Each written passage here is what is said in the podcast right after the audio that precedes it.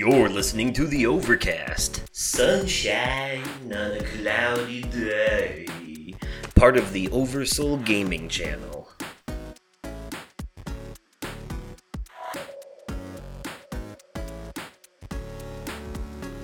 Hello there, everyone, and welcome to the Overcast, the entertainment podcast focused on fun. I am your host, Justin, aka Oversoul, and I'm bringing you sunshine on a cloudy day. That's right, it's just me today. It's just me this time, just me in this episode. Uh, my co host uh, will not be joining us today as he has a busy, busy life at the moment and a bunch of things going on, and sometimes it just be like that. Um, you know, he needed a little break, he needed to give his brain a little rest, a little time away.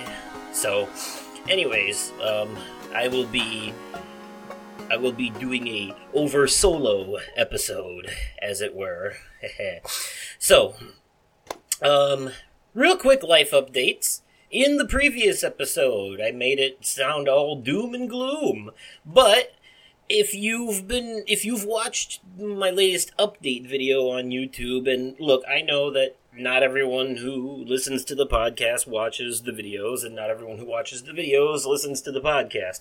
But there is some crossover. There is some overlap and for that reason I must address both audiences at once sometimes. So bear with me if you're only on one side of things or the other.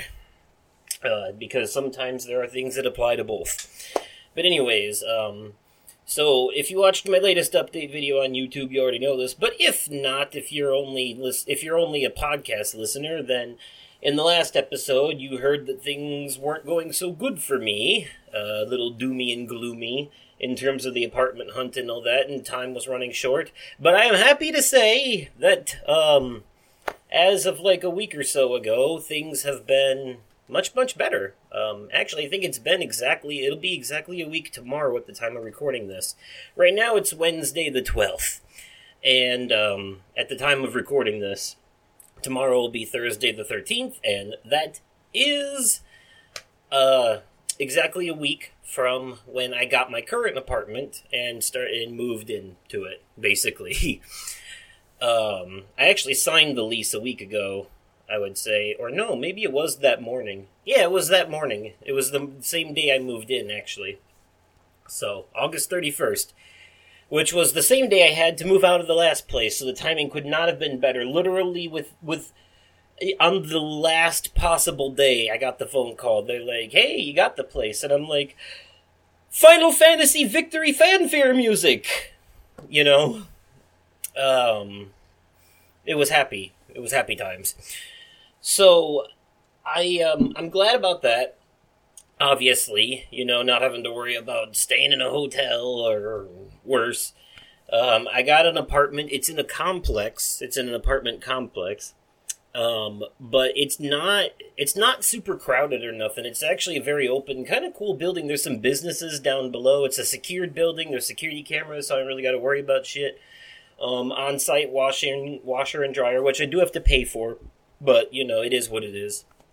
Um, some sacrifices had to be made. I do have less room in this apartment, so had to rent out a storage shed. But again, kind of all worth it in the end. Um, you know, uh, so it's cozy. It's an open floor plan, so you come in and it's the living room, and then there's a kitchen to the side and all that fun stuff. Um, you know, two bedrooms, bathroom, yada yada it's a very cat friendly apartment, so having the cats around, uh, you know, there's pretty much everyone who lives here owns a cat, I think. Um, and sometimes the the landlord lives on site, and her cat sometimes kind of just roams the halls, you know. So, um, so that's interesting. I had a funny thought, like, um, like the landlord lives on site, but and she lets her cat roam the halls, right? I had a funny thought that like if it was like a cartoon or something, like the landlord would be like an evil villain and the cat would be like little henchmen and the cat's roaming the halls because it's actually spying on people and reporting back to its master. uh, but no, not like that. Unlike the, my previous landlord and um, the one that I was going to rent from before things went wrong this landlord here at this apartment complex is actually really nice. Very nice lady. Guess what? No pet deposit, which was a positive. The rent is like six seventy five a month, which is about a two hundred dollar jump from what I was paying at the old place for you know less space and all that. But like at the time I rented that last place, it was like before COVID, and I got super, super lucky. You know, now things have changed. I guarantee you, after my old landlord renovate, like, you know, fixes up the place I was in and gets it all up to th- he's either gonna like cut his losses and let it get condemned, or he's gonna renovate it and then like charge way more than it's worth. you know, uh, but it is what it is. You know, not my problem anymore. Not my pig, not my farm as they say. So I am out of that mess and I'm putting it all behind me. And since work is back to the school year and I'm doing a run that I like and everything is normal, all that, and I mean, it's still, there's still like yesterday at work, there was like a volleyball game that I had to clean up after, and God, the gym was an absolute disaster after that volleyball game. And then there was, um, there was like the swim meet where we're having like a pasta dinner in the middle of the hallway. Yeah, the swim team they just put like tables and chairs out in the middle of the hallway, and they were like, "Yeah, we're gonna just have a pasta dinner here." So yeah, there was some mess to clean, but like, I still don't mind it because I'm still going into work at like two p.m. Um, you know, instead of five in the morning. Uh, you know, I'm a night person, so that's better for me. And although I'm working five days a week, it's eight hours a day instead of ten. So going going in at five in the morning, working ten hours, and doing mostly physical labor shit, where you're moving desks around, waxing floors and stuff in the middle of the summer when the heat is at its peak, is an absolute nightmare. That's the only part of this job I hate, but the rest of it, it's fine. The rest of it's good. It appeals to me in the during the school year. You know, I'm by myself most of the night. I am um, doing a task that is routine but not repetitive, if that makes any sense. You know, because things can be a little different every night. Sometimes I'll go into one of the music classrooms and I'll have to change the garbage, and other times I can just dump what's in the can into my can and not have to worry about it. Depends on what's in there. It's a it's a surprise every time, like a mystery grab bag. Let's play a game of what's in the garbage tonight. oh no, but seriously, um, Wow, that sounds terrible. That makes it sound like I'm just like digging through there to find good shit and keep it. It's funny though because like, and, and I don't actually do that. That's disgusting. I hope no one does that. But, um, well, I do know some people like dumpster dive behind GameStop and shit, and they have found like really good things. That's understandable, uh, even though it's illegal. Don't do that. I'm not condemn. I'm not condoning it. I'm not. I'm not not condoning it either. you know what I'm saying? Uh but no, seriously though. Um, but I will say that sometimes kids lose or leave behind the craziest shit. Like, I, I know that like it's they're middle schoolers and they don't have a huge concept of finances and value. But like, if I was their parents, I would be pissed at some of the shit that they leave behind. You know, we're talking like I'm not. I'm not just like yeah, sometimes they'll leave like full bot unopened bottles of water just sitting around, you know. Um, and those you can like just stick in a fridge somewhere or something and preserve. But then sometimes they'll have like actual like you know their own personal water bottles that they left laying around. Uh, that you know you gotta put up on a shelf somewhere and hope someone takes it. And then weeks will go by and no one will claim it even though it's the same classes in there every day, and eventually you just got to throw it away. It's such a waste, unfortunately. Um, sometimes clothing too. Like I've just find random hoodies and shoes and shit just strewn about on like the stairs and in the gym and stuff like that, and you know, it's insane. So these kids are not responsible with their stuff at all uh, entire Chromebooks too, which they don't care about because the school is the one that lends those out to them, and you know they're not actually there. So why do they care about you know whether or not they you know take care of it or not? Anyways, though I digress. Um, it's not. Yeah, I'm not cleaning full on classrooms anymore. Uh, I was last year, but this year I'm doing mostly like I said before the gym and the locker rooms and the pool area and big classrooms like the band rooms. So uh, I don't have to worry as much about the whole like wiping off all the desks and all the tedious like candy wrappers and shit laying everywhere. You know, the gym is sometimes a mess, but last night there was a volleyball game in there, like I said, so of course it was a mess because they were selling concessions and the public came to watch. So, like, you know, when I went to go clean it, it was just like half drank bottles of Pepsi and like chip wrappers and uh, stuff like that laying around. Found a couple of armbands and shit. So, yep, all going straight to the trash. Nothing can be done about it. So, I will say I like running the floor scrubber at night though. That thing's kind of fun to push around. Not gonna lie. But uh, where was I going with this? Oh yeah. Um, so the job is fine. The new apartment is fine. Uh, everything's good. Everything's back to normal. I just been kind of after all the excitement and the stress of the last couple of months. I've been trying to take some time to just slow down and take it easy and take it slow. Yes, but the other part of that is that um, I'm back to normal on YouTube, back to a normal schedule. Uh, at the moment, you know, at the time of recording this, there was a new episode of Danganronpa released earlier this week. Uh, I think I might have put something out last week as well, and uh, or I worked on it or something. You know, I got my mojo back. I got my motivation back. I care again. Um, so hopefully that all turns out well and good. But, uh, yes. That's pretty much all I had for the life updates. Um, not really a whole lot to say, you know, except that the apartment complex I live in is very close to the movie theater, so expect expect some of that. Oh, silly me, you know. I, the whole, I, I mentioned, you know what, there is more. There is more to the life updates. There is actually a big more.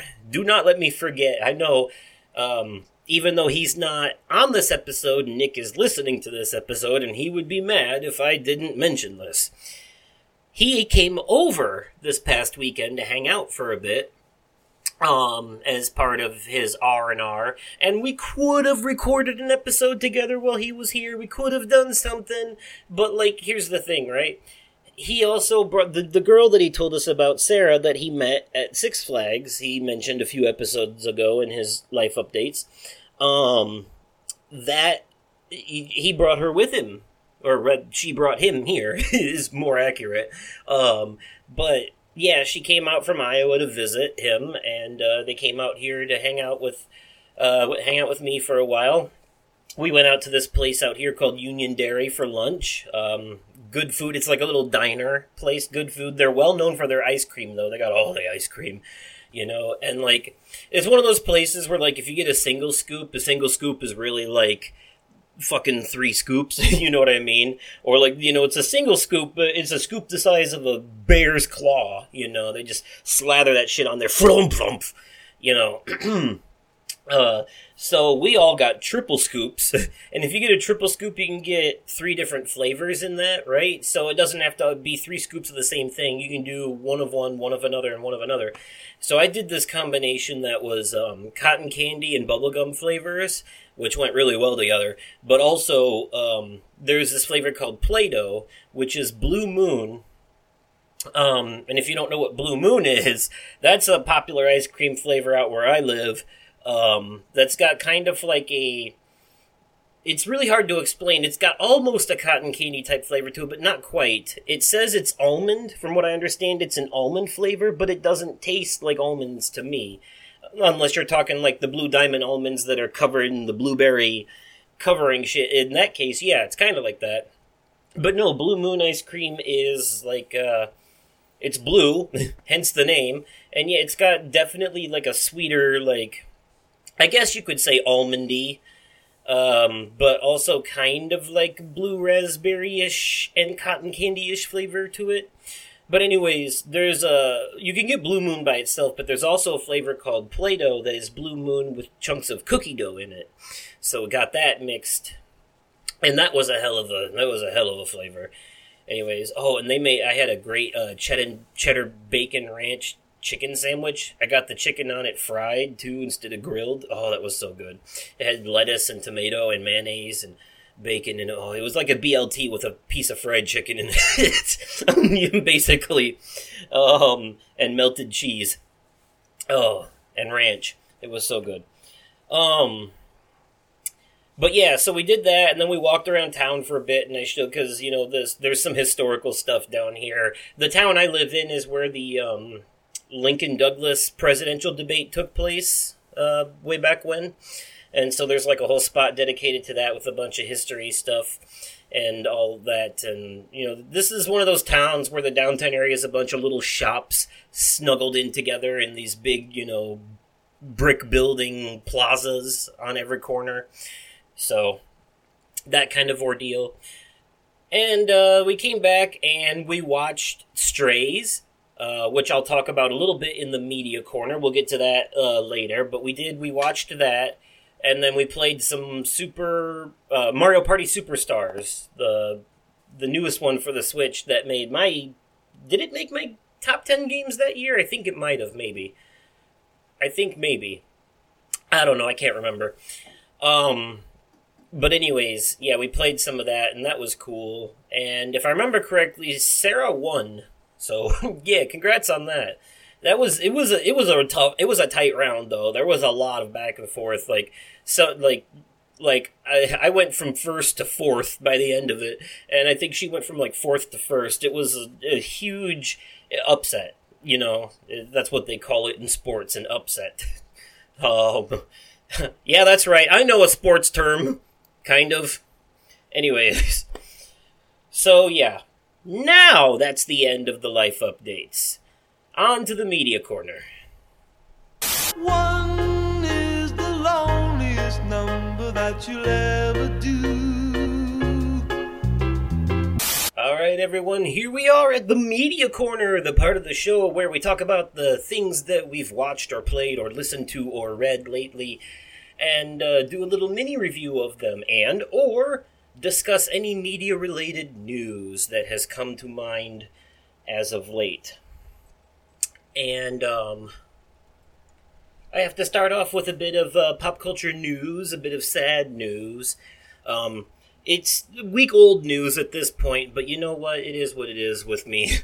um, but Steve Harwell, uh, the founding lead singer of Smash Mouth, has passed away. He was struggling with various health issues. He was 56 years old. He passed away peacefully on September 4th, uh, surrounded by family and friends at his home in Boise, Idaho. So, uh, that is unfortunate. Anytime I think of Smash Mouth, I automatically think of Shrek. Uh, you know, just because they were there for the opening and the ending. Um, and it's just, man, that around the time the first Shrek movie came out, that um, "Hey Now All Star" song was like super super popular, you know. And I don't know if it was like they put it in the movie because it was popular, or if the movie made it popular. But damn, that song, that song took off on the charts around that time. Absolutely crazy. I uh to this day, I still enjoy the original Shrek, and not for stupid edge lord meme pers- per, uh, meme purposes, bleh, but rather because it's actually a genuinely good movie. if I'm being honest, yeah, there's a bit of that. There's a bit of raunchy humor in there. You know, it's definitely adult, but like from a story structure perspective, and um, you know, from a comedy perspective and all that, it, it holds up. I think in a lot of ways, it's it definitely does. You know, and it led to a lot of good sequels. Shrek Two is actually pretty good. It, they started going downhill after that, um, but then some of the Puss in Boots movies are pretty good too, especially the last one. That last woof. But anyways, uh, I digress. This is unfortunate. We lost a legend. Well, it's I, I, people like to meme and make fun of Smash Mouth and all that, but look, like if you grew up in the '90s, it was just part of your childhood, you know. There was a lot of nostalgia surrounding it, and now it's gone. Now he's gone. You know, I mean, I'm sure they could get a new lead singer, but it wouldn't be the same. So, that is uh, that is sad news. and what with this being a entertainment podcast focused on fun, I don't want to dwell on the sad too much. So we'll do a little bit of a juxtaposition. Now, I mentioned earlier when um, Nic was here uh, this past weekend, and he brought his girlfriend Sarah with him. We watched Strays. Now, I asked Nic if he had anything to say about the movie that he'd like to share. Um, he did not because he was admittedly falling asleep on and off a little bit while watching the movie. Not that he found it boring or that the movie it's it, not like a knock on the movie itself, but more of a um he was just exhausted. Like I said, there's a reason he's not on this episode. The man is uh the man is going through a lot right now. There's a whole lot going on and he's uh you know getting used to a new work schedule and all that, you know, his uh his body and mind hasn't caught up to everything that's happening in the world around him, and so he he needed a little breather. So, and I was okay with that. You know, I've been doing let's plays since 2015 on YouTube. I uh, I think I can handle a little podcasty by myself every now and then. granted, I don't have a game to react to, but I do have things to say. So we're doing this. Anyways, though, um, he didn't have any thoughts himself. He's going to watch it again and then maybe talk about it later um, after he's given it like a fair fair shot. Um, but Sarah had something to say about it. She sent me a mini review that I'm going to read real quick because it basically summarizes my thoughts as well. Um, I don't think I could say it mm, a whole lot better than how she says it here. So, uh, she said, Animal lovers beware. This movie is incredibly difficult to watch at some points. I was crying by the end of the opening scenes. Um, interjection here, yeah, she's not wrong. I, uh, a couple times while watching this movie, was trying to hold back some tears. I was not expecting, that's the one thing I will say, um, that I, I want to word in my own way, is that for I knew from the trailers that this was going to be like a stupid, raunchy, borderline stoner comedy. Um, you know, the trailer, I saw the trailers for it several times on um, Hulu, and I knew it was going to be something like that. So I went into it expecting that. What I did not expect was this raunchy comedy about stray dogs to have so much heart and a message about animal abuse. And so that caught me off guard, and there were some genuinely sad parts. She's right about that. But, anyways, going on to say, she goes on to say, uh, This does not negatively impact my opinion of the movie, just a heads up. The highlights. This movie has an extremely powerful message that every person should learn. Um, interspersed with the darker moments are plenty of comical, light-hearted ones. As humans, we always wonder what is going on in our pets' minds. Sometimes it's like Secret Life of Pets, and other times it's like Strays. Yeah, this movie is like Secret Life of Pets for adults. That's about the best way I can explain it. The drawbacks. As it is not my particular style, the potty humor was a little gratuitous for my liking, but as it is to be expected in a darker comedy movie with dogs as main characters, it did not completely turn me off from the other humor styles presented. Yeah, um, what I can add to that is that I found most of the humor in this movie. When they did the good jokes, they did them really well. Like, there's one in particular I don't want to spoil. I will say that, like, in the trailers, you can tell there's a part where they have a mushroom trip. Um, they eat mushrooms in the woods and have a drug trip, and they hallucinate a bit. But the one part of that that the trailer doesn't spoil might be the funniest part in the whole movie, even though the implications behind it are super dark and messed up. It's just the way it's it's one of those like super dark humor kind of things, and it like it worked for me in a way that I was like, that's fucked up but hilarious.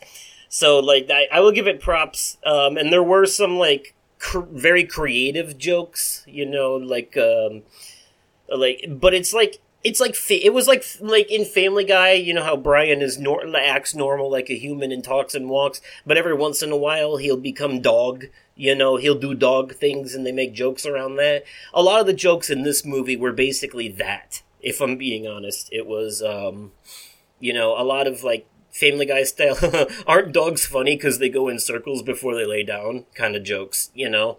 That's basically what it amounted to. Um, but there were some very, very clever jokes that I don't want to spoil because they were actually really fun. The funny, the funny shit, like the stuff that was genuinely funny, I didn't, I don't want to spoil. But I will say that the movie is very one note when it comes to the type of comedy that it's going. Like it basically repeats the same joke the whole movie. And there are a lot more f bombs than there need to be. Like I'm, I'm not bothered by that kind of thing really, but like it's it's off-putting coming out of cute dog faces, which I get is the point. You know, it's like Seth Rogen's Sausage Party movie, which was a parody of Pixar movies. It's meant to look like a kids movie, but not be. You know, that kind of thing. Because this is definitely not for kids. It was never advertised as a movie for kids.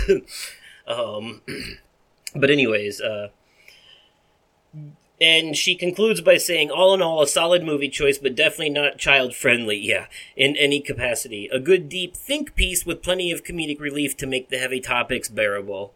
Yeah, now she gave it an 8 out of 10, which is very generous, because I'm giving it a 7 out of 10. Um, which is only a, one number below. And look, look, before you jump down my throat, listen. There is, like I said before, on the rating scale, Five and below is bad. It's just how bad. Six and above is good. It's just how good. A seven is a C in in like school grades. It's passing. It's a passing grade. All right. It's fine. It's okay. It's not bad. You know.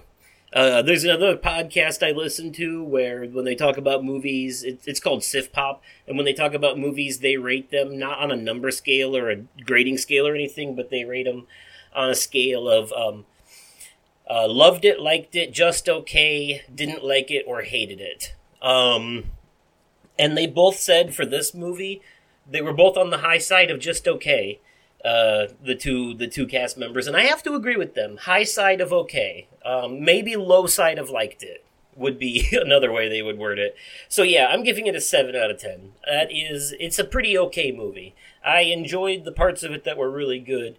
But there were some parts of it that were kind of eye rolly and yada yada. But damn, did it have heart! It had a lot of heart, and I was not expecting it to have so much heart for the kind of movie that it is. But I am saying, if you're an animal lover, I I will agree with Sarah there. You have to um, go into this one cautiously because there's a lot of stuff dealing with like animal abuse, specifically surrounding dogs. Um, and shitty owners. Will Forte is in this as one of the human characters, and he plays a shitty owner. Um, and man, it was so saddening to see. I like Will Forte. He's he's great in a lot of things he's in, but man, the characters he plays are real dicks sometimes.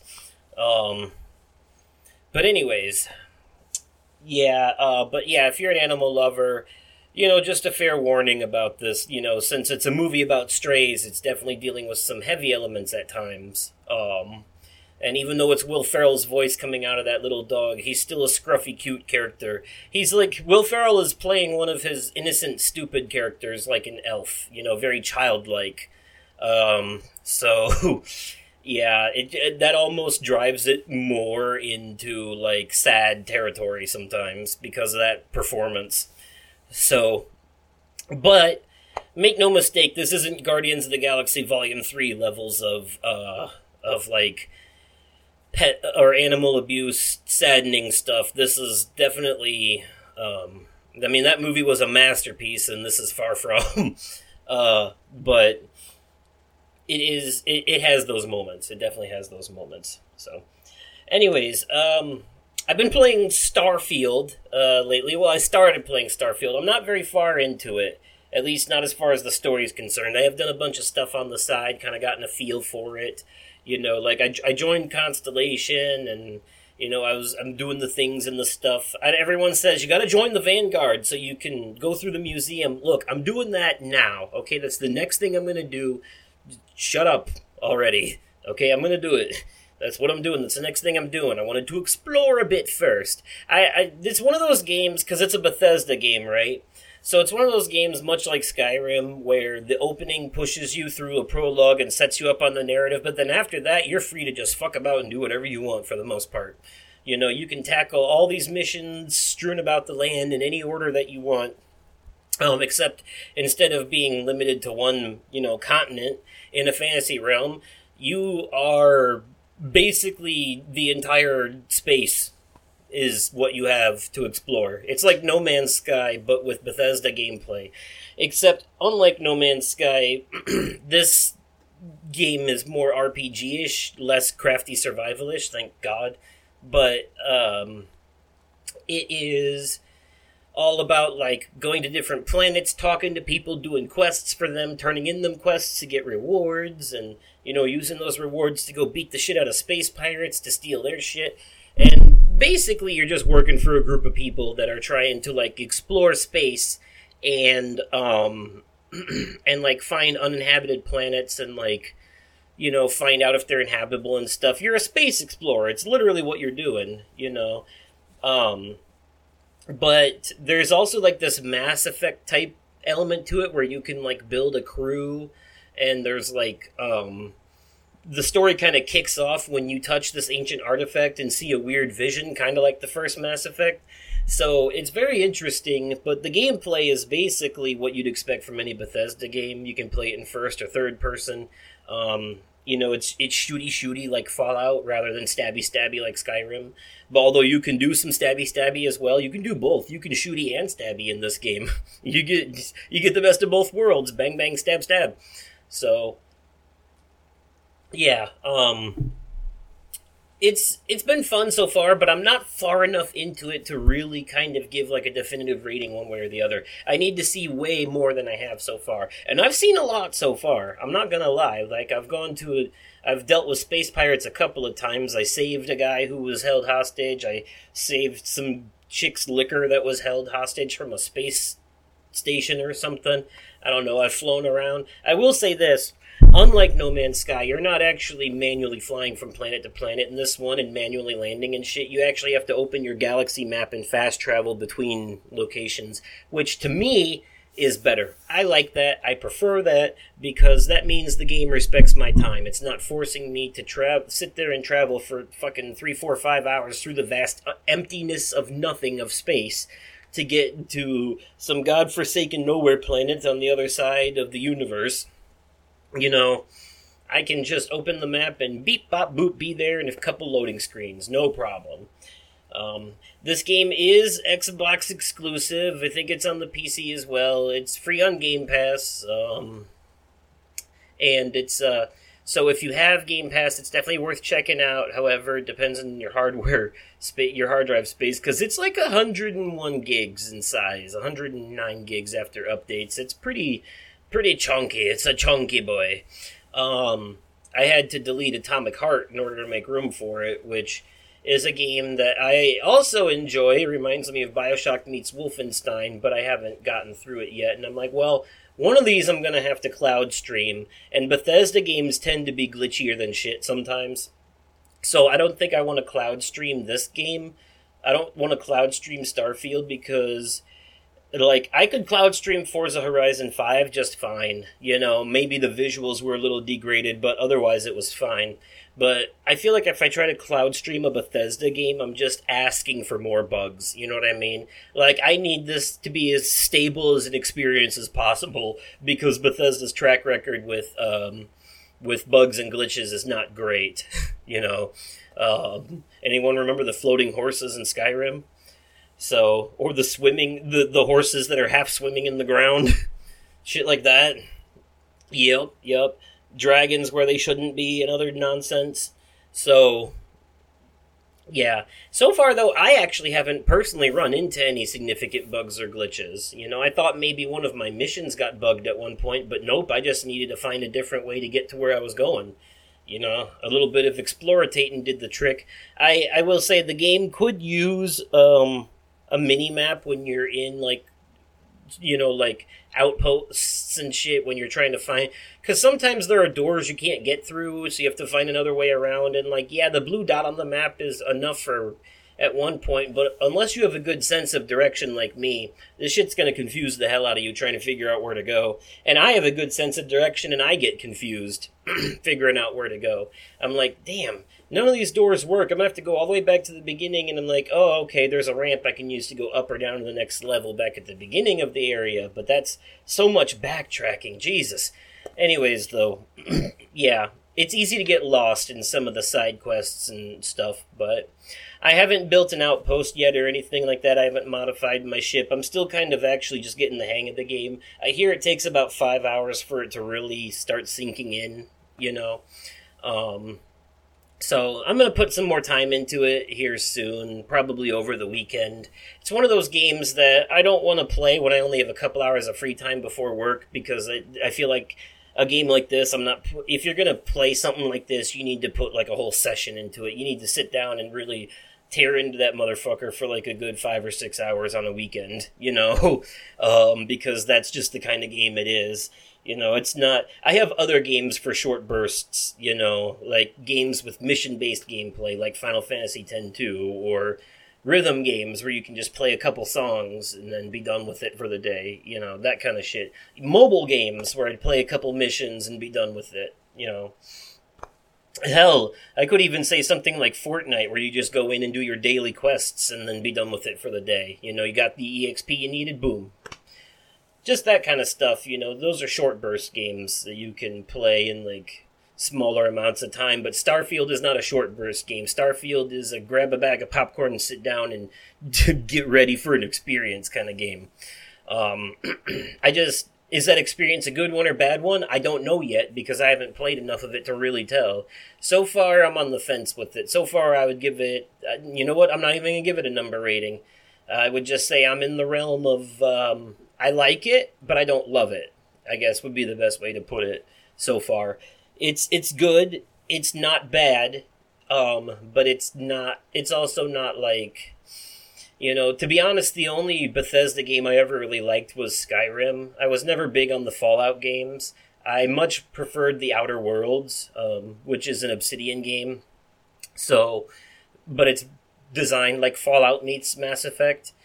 Uh, but this I am enjoying, and I don't know if I just like the setting more or what, or if it has, but there is a sort of Mass Effect feel to it, maybe because it's in space, maybe because the first main story planet you visit feels like the Citadel from Mass Effect, but there is something about it that's drawing me in a little bit more than Fallout did. I don't know. Fallout's just really bleak and boring to me, but um, I liked Skyrim.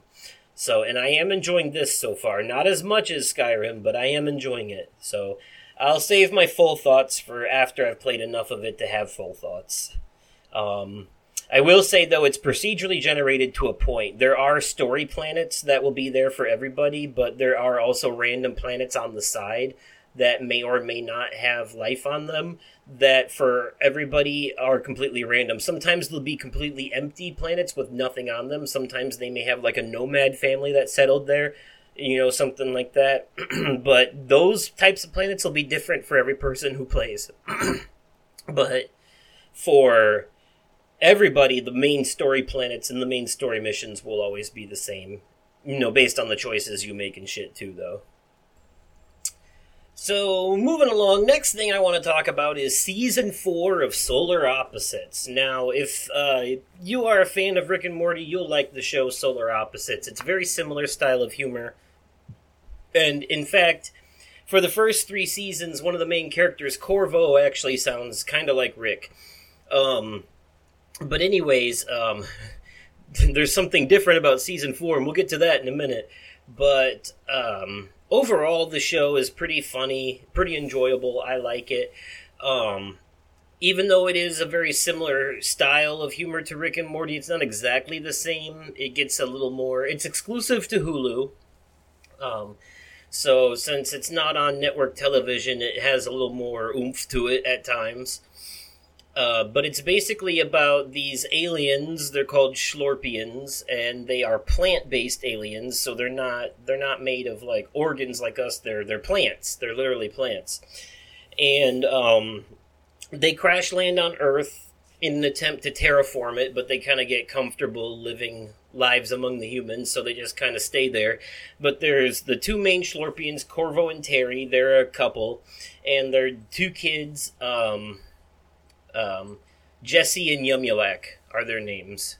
Um, Yeah, I like how two of them have normal names like Terry and Jesse, and the other ones have alien names like Korvo and Yumyulack. Um, and then they have their little pupa, which is supposed to grow big and terraform the Earth, and you know, of course, basically, since they can't keep up with their mission, they keep getting into shenanigans every episode. It's pretty funny.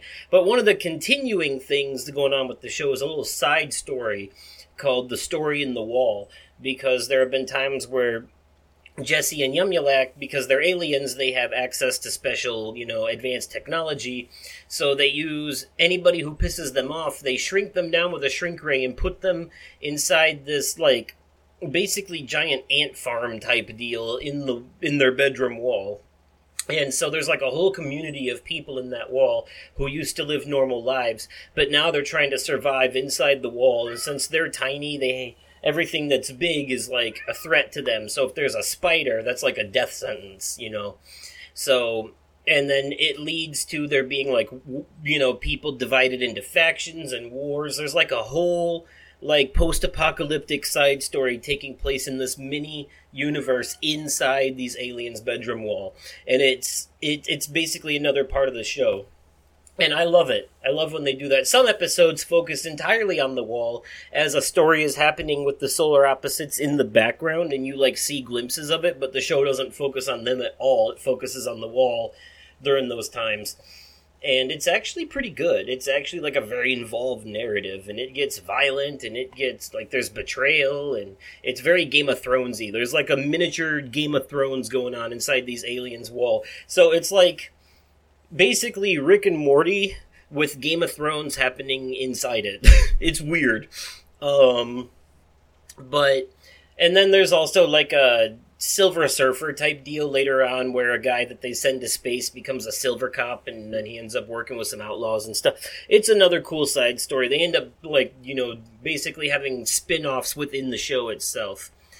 Um, but the reason I mentioned season 4 is because it's really good and because uh, the reason Korvo sounded like Rick from Rick and Morty is because he was voiced by Justin Roiland, who was also a co-creator of the show. But Hulu cut ties with him after all the domestic abuse stuff came out, and so they decided um, to replace him. Now, for Rick and Morty, they're finding sound alikes. You know, they don't want to change that up too much. But for Solar Opposites, they wrote it into the story. Like they they're throwing darts and they stab Korvo in the neck with a dart, and he they like have to fix his voice with a voice ray. But they have it on the wrong setting, so his voice is different. So now his voice is Dan Stevens doing a British accent, and um, and the kids are like, "Oh shit, we gave him the wrong voice. We got to change it." And Terry's like, "No, no, no, don't, don't." He's like, "This is working for me," and so he's like, uh, so they decide to keep him with the new voice because his husband is into it, you know. So that they write it into the story that his voice changes and it's pretty fucking funny actually they even like break the fourth wall in the opening credits of the episode to explain that his voice is because of some weird alien technology bullshit, yada yada, that his voice is going to be new in flashbacks as well. so I thought that was kind of funny. But I will say that Dan Stevens is a major improvement over Justin Roiland. The character of Korvo is actually more enjoyable now. Um, I think overall, it's uh, pretty funny. I think he's actually funnier than Justin Roiland was as this character, and is an overall improvement to the show if I'm being honest. So it's not too hard to mimic Justin Roiland's sense of humor, anyways. You just gotta stutter a lot and say funny words like glorpy dorp. But you know, Dan Stevens taking over kind of changes Korvo's whole character. You know, he doesn't talk like that anymore. He talks, you know, with a British accent now and smooth and normal. He still complains and yells a lot because that's his character, but the way it's played up, you know, it kind of comes across more different, and actually, it makes him seem more genuine when he learns a lesson too. You know, it. I, I, I think it's an improvement. I really do. I think it's the. Um, I think it's a, a a good shift, a good tone change for the show overall. You know, sometimes you just gotta cut toxic people out, and that's that goes for like you know movie studios and shit and TV producers and shit too. So, you know, um, speaking of uh, the movie and TV stuff and all that, I don't have any specifics in front of me right now. But last I heard, they were hoping. Um, they were hoping uh, to come to a. Uh, they were hoping to come to a, an agreement for the strikes uh, that are happening in Hollywood here soon. But a quick Google search uh, tells me uh, from NBC News 19 hours ago that there's still no end in sight for the Hollywood strikes. So that is. Um, that's unfortunate. I heard on another podcast that they were going to have a meeting to try and resolve some of this, but I'm guessing either that meeting hasn't taken place or it um, did not go the way they wanted it to at the time of reading this right now. So I guess we'll see. I guess we'll find out. It is worth mentioning, though. I saw on an IGN news video that um, the the producer, like the head director or whatever behind Deadpool uh, three, Deadpool three, confirmed that uh, the movie is not canceled. Um, it's just on pause while the strikes are happening, and they are hoping to be able to get back to it very, very soon.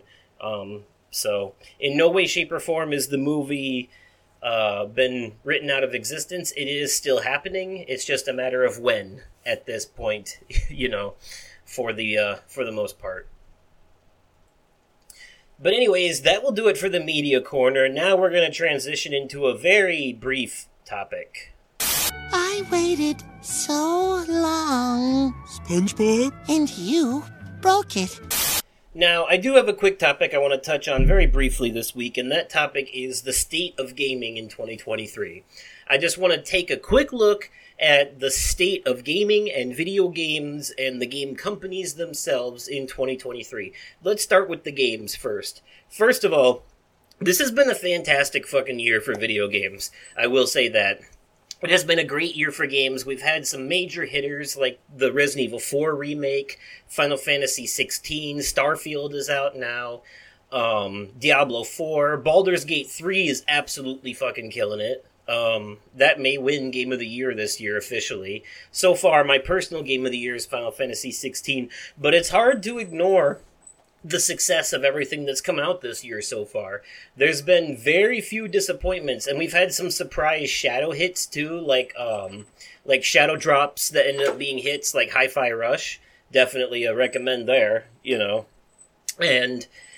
So, and yet, and the year's not over yet. We still have Spider Man 2 coming out, Alan Wake 2 coming out, you know, Assassin's Creed Mirage. There is still plenty of room for for major hitters this year.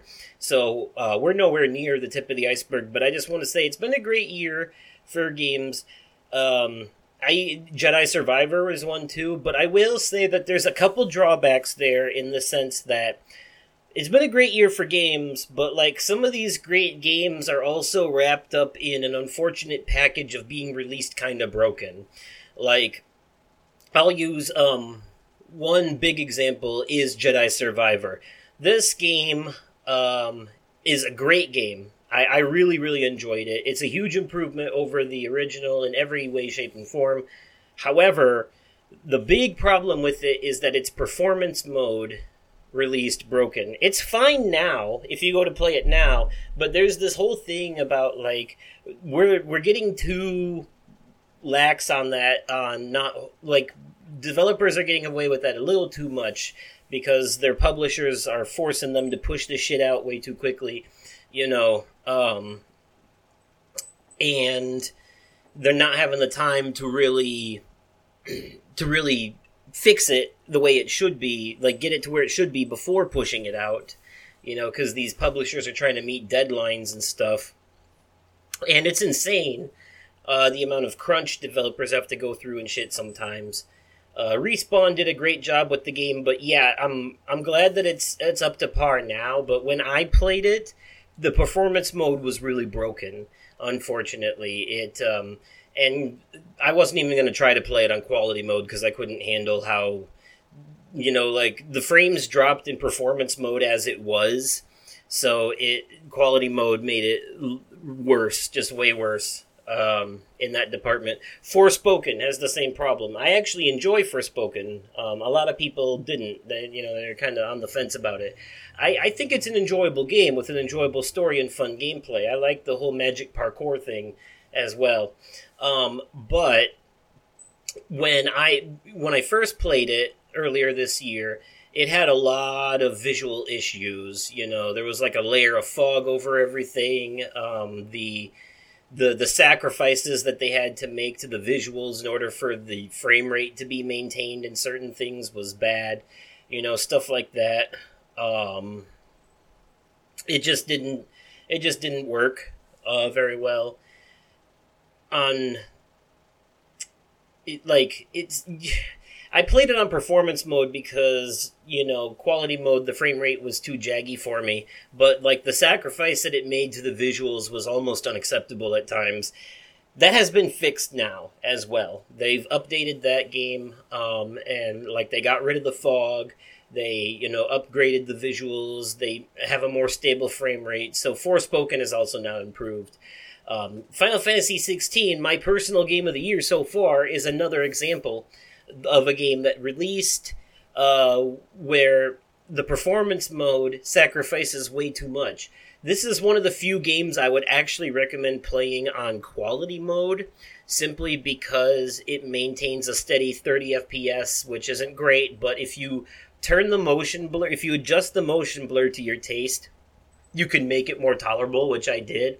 But the main you want this game to be in 4K if you have a 4K TV because of the huge Eikon battles. They're like huge magic kaiju fights, and you want that for this game, right?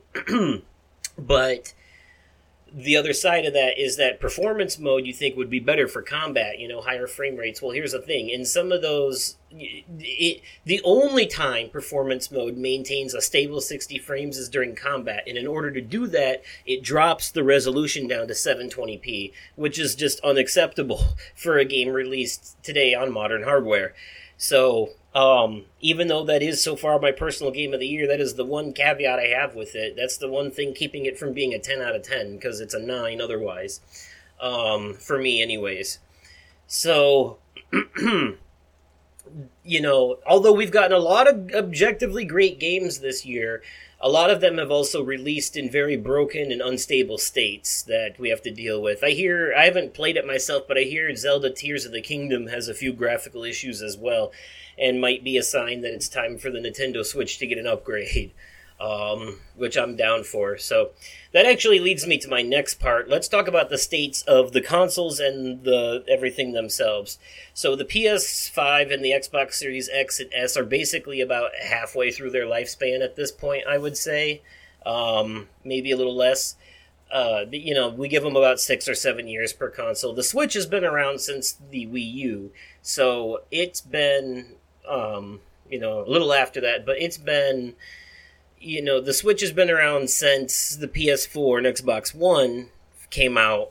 So it, I do think it's time for Nintendo to upgrade. They're still killing it with their hits. They're still killing it with their exclusives. People love Nintendo. You know, it just it is what it is. You know, you got some edge lords on the internet that pretend not to like Nintendo. They're like Nintendo is a bunch of kids games. I know. I forgot how to have fun. I had a lobotomy back in '62, and they took the part of my brain out that knows how to enjoy things. You know that's, but the those those fuckers are just miserable cave dwelling trolls that don't have any friends and take it out on other people. Um, no, Nintendo is great because their hits are always hits. You know, they know what works, they know what their fans want, and they do it every time. They don't care about like graphics and you know 4K and achievements and all that shit. They're just here to pump out you know the same mascot characters over and over again with different games because they're always good. You know they never get old because they're almost always hits. You know i i, I could out of all the zelda games in existence i could name off the top of my head maybe two that aren't great you know? Uh, out of all the Mario games in existence, I could name maybe three or four that I didn't care for, but the rest of them are absolutely solid. You know, and it seems like they just get better too. Super Mario Odyssey was considered an absolute blast. I loved um, Kirby in the Forgotten Realm, which is basically Super Kirby Odyssey. You know, uh, stuff like that. You know, people are losing their shit over the next Metroid Prime whenever it finally comes. Um, you know, Breath of the Wild and Tears of the Kingdom have been hits from what I hear. Um, my favorite Zelda is still Twilight Princess. I'm an odd one, but like, you know, they know what their fans want. Um, Mario, the the best version of Mario Kart you can play right now is the one on the Nintendo Switch, Mario Kart 8 Deluxe. I'm just saying. So, um, rumor has it though that behind closed doors at Gamescom, Nintendo was discussing with investors and stuff a a, a new console that might be coming out. Um, and if if the rumors are true, do not take this as fact because it's not fact. It is only rumor. And I am telling you that now so that you don't be like, hey, Oversoul said, no, I didn't. This is a rumor. But if it is true, uh, the, the Switch 2 or whatever, it would be graphically on par with the PS4 Pro. So I guess we're talking um, 1080p or 1440p with 4K checkerboard upscaling would be that. Um, it would have a camera and it would be backwards compatible, I'm assuming, with the regular Switch games, which makes sense. If there's one thing Nintendo has always maintained, it's backwards compatibility to an extent. Obviously, you can't play like a Game Boy Color game on your Nintendo Switch. You can, but not by putting the cartridge in. You can by paying for Nintendo Online and downloading the Virtual Console app. Then you can stream your Game Boy Color games through the internet, through the cloud, which, you know, um, I think Nintendo's doing great, but they uh, they need to make a new console. I think it's time for a new console. That's my stance on Nintendo right now. They are doing pretty goddamn good, you know, but uh, time for a new system. But speaking of Nintendo Switch Online and Virtual Console, I shift over to PlayStation because obviously we have PlayStation Plus. If you have the um, the top package premium, you can stream or download uh, classic PS1 and PSP games that have been like remastered and spit shined a bit for the system, and they have the same virtual console features as the Nintendo Switch, where you can like put a save state at any point and you can like rewind the game if you fuck up. Um, so, which made the the PSP pinball games way easier. I can tell you that much.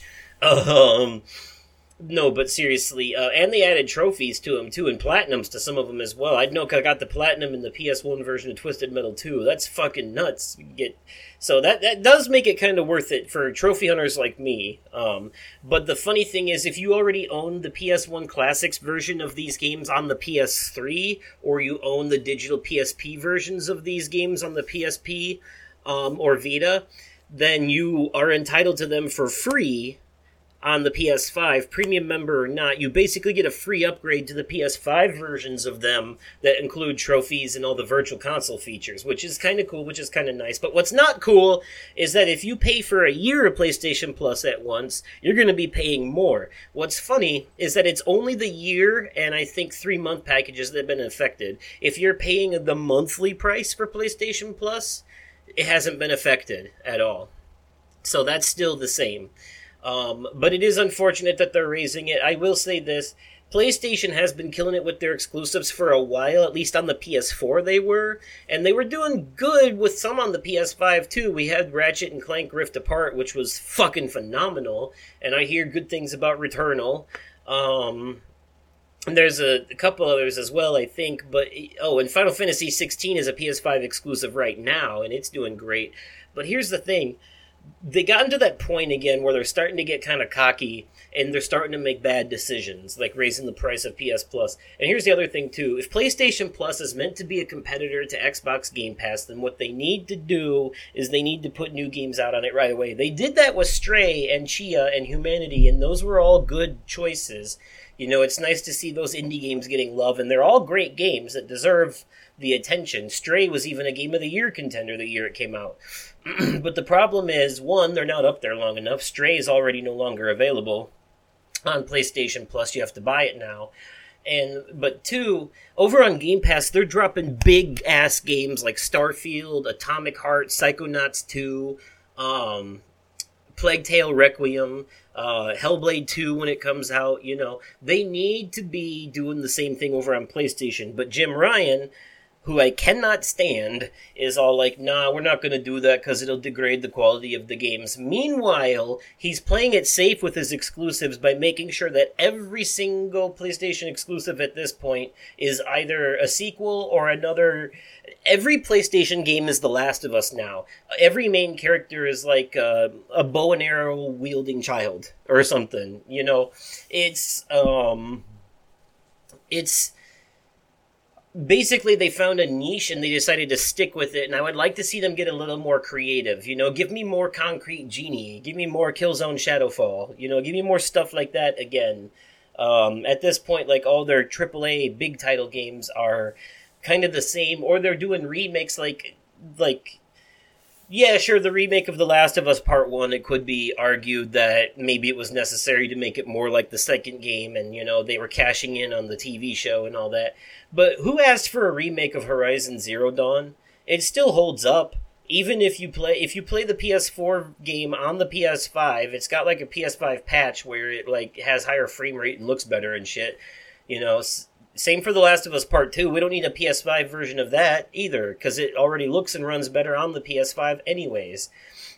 The PS4 is not so old at this point that every game on it needs to be remade. I don't know why they're doing that. We need more more creativity. When the PS4 came out, they were pumping out these hits. You know, they they struck gold with Spider-Man, God of War, Horizon Zero Dawn, all that shit, Death Stranding. But now, now they're kind of like um, I don't know. They're they're milking these franchises too much. I guess you could say.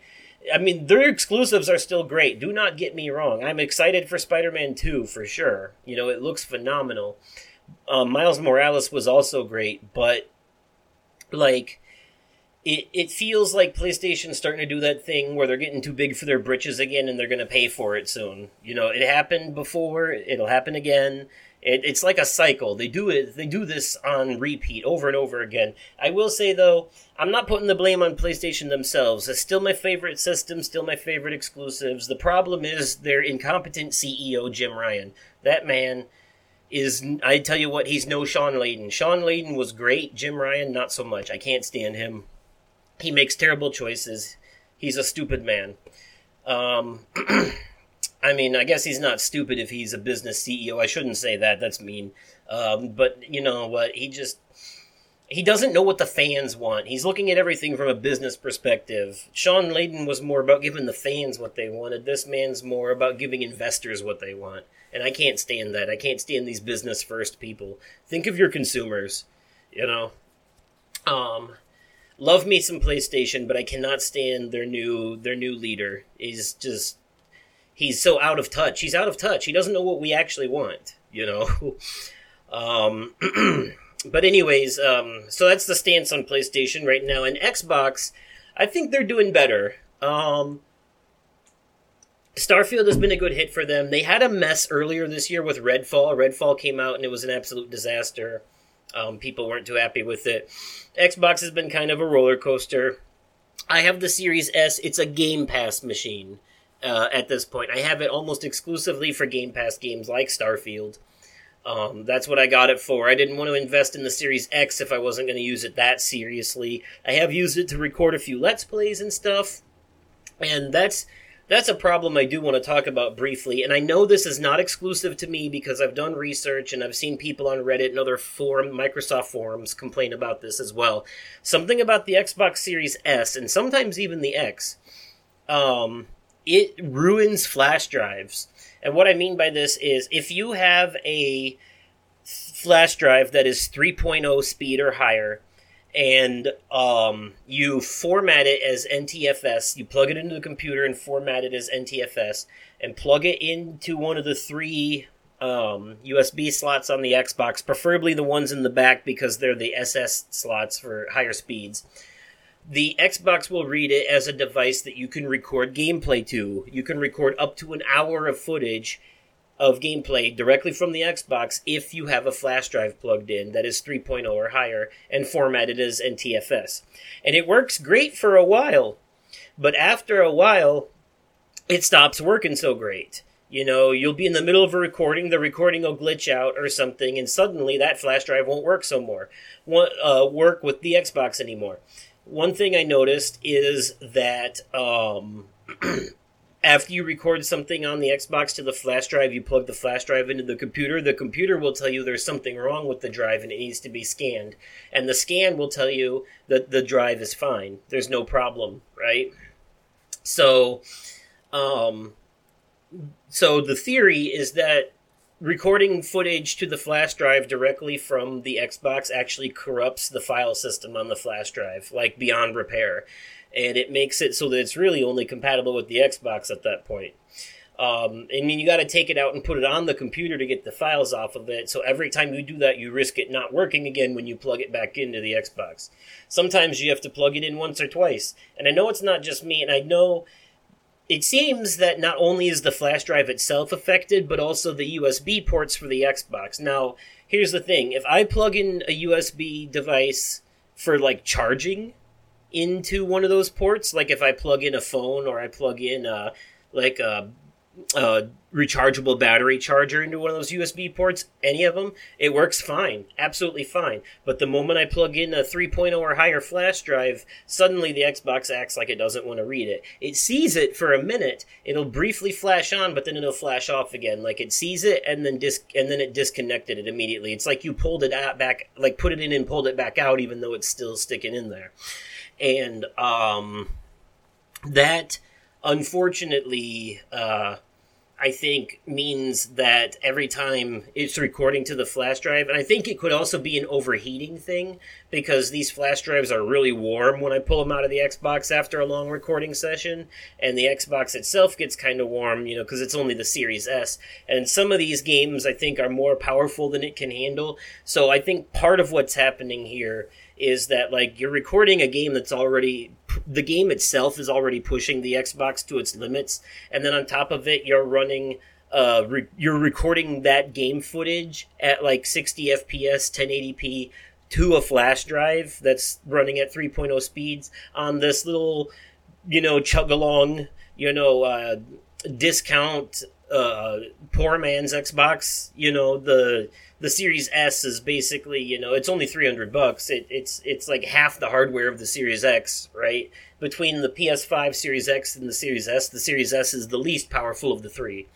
And um, so I think it's actually overheating and it's actually like fritzing some of the hardware um, inside of it when you record footage to a flash drive like that. But I've heard people have this problem with the Series X as well. Not as frequent. Most of the research I've done seems to show that the Series S is the main culprit of flash drive corruption. I've gone through four fucking flash drives recording footage off the Xbox Series S.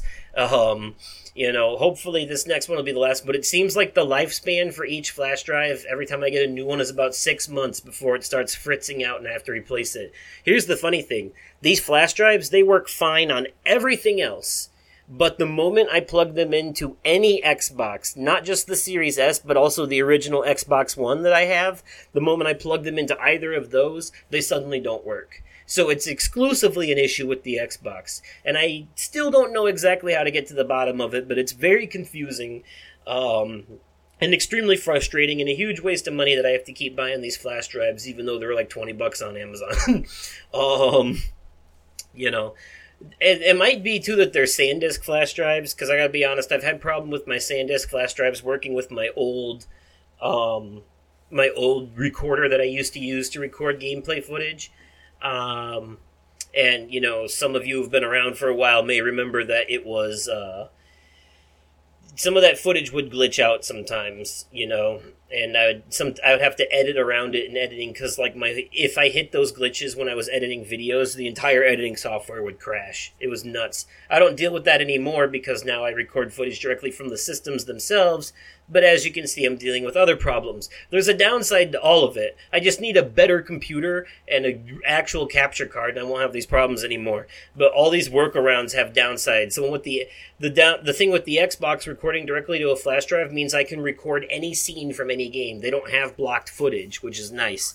Um, but then, of course, there's the downside of it eventually stops working, or sometimes the footage comes out corrupted. You know, unfortunately.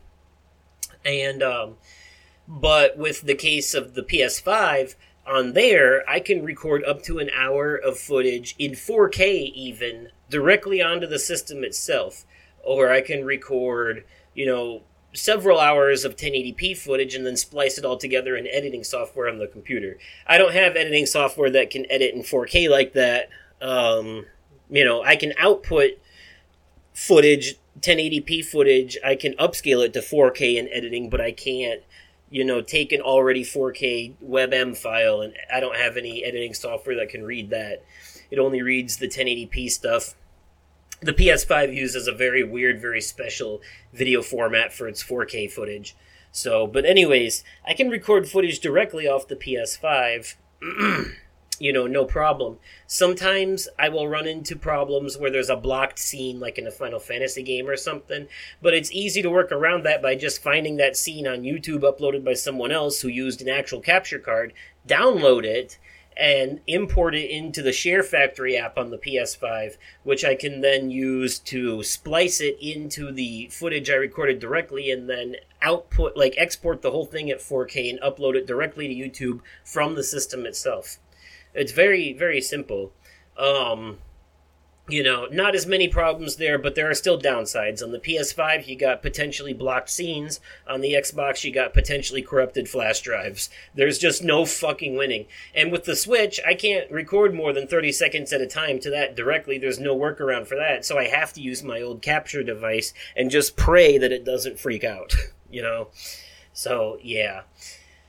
It's the sad life of a YouTuber. But anyways, back to Xbox themselves. Um, basic thing with them is that uh, I think they're doing better. You know, obviously, when the Xbox One came out, they kind of crashed for a while because of all the terrible choices that they made and were going to make. But eventually, they brought it back around. They um, they brought it back around, and Phil Spencer has been the best thing to ever happen to Xbox. I think what they're doing right now, though, is their thing is that they are basically like out of maybe out of desperation more than anything they're snatching up as many developers as they possibly can. They're like we're going to buy you and we're going to buy you and we're going to buy you. And they're just throwing all of these games on game pass you know, all these big name games, like I said, you know, it's a great thing for us, the consumer, but there might be a downside to it to them as a company, which is to say that it's a huge loss of money for them in the long run, because they could be making a lot of profit if they actually sold these games, but putting them on Game Pass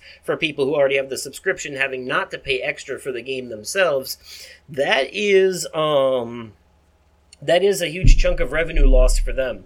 But, I don't think they're worried about that at the moment. I think they're more concerned about having a library of games worth talking about, like PlayStation does. You know, they want to catch up to PlayStation in terms of exclusives, so that's why they have shit like Starfield um, right now. Um, they want it. They're trying to, at any rate and they're going to worry about the financial consequences later you know down the road they'll be like all right we'll just we'll cross that bridge when we come to it you know throw throw some more money at it if we have to i don't care.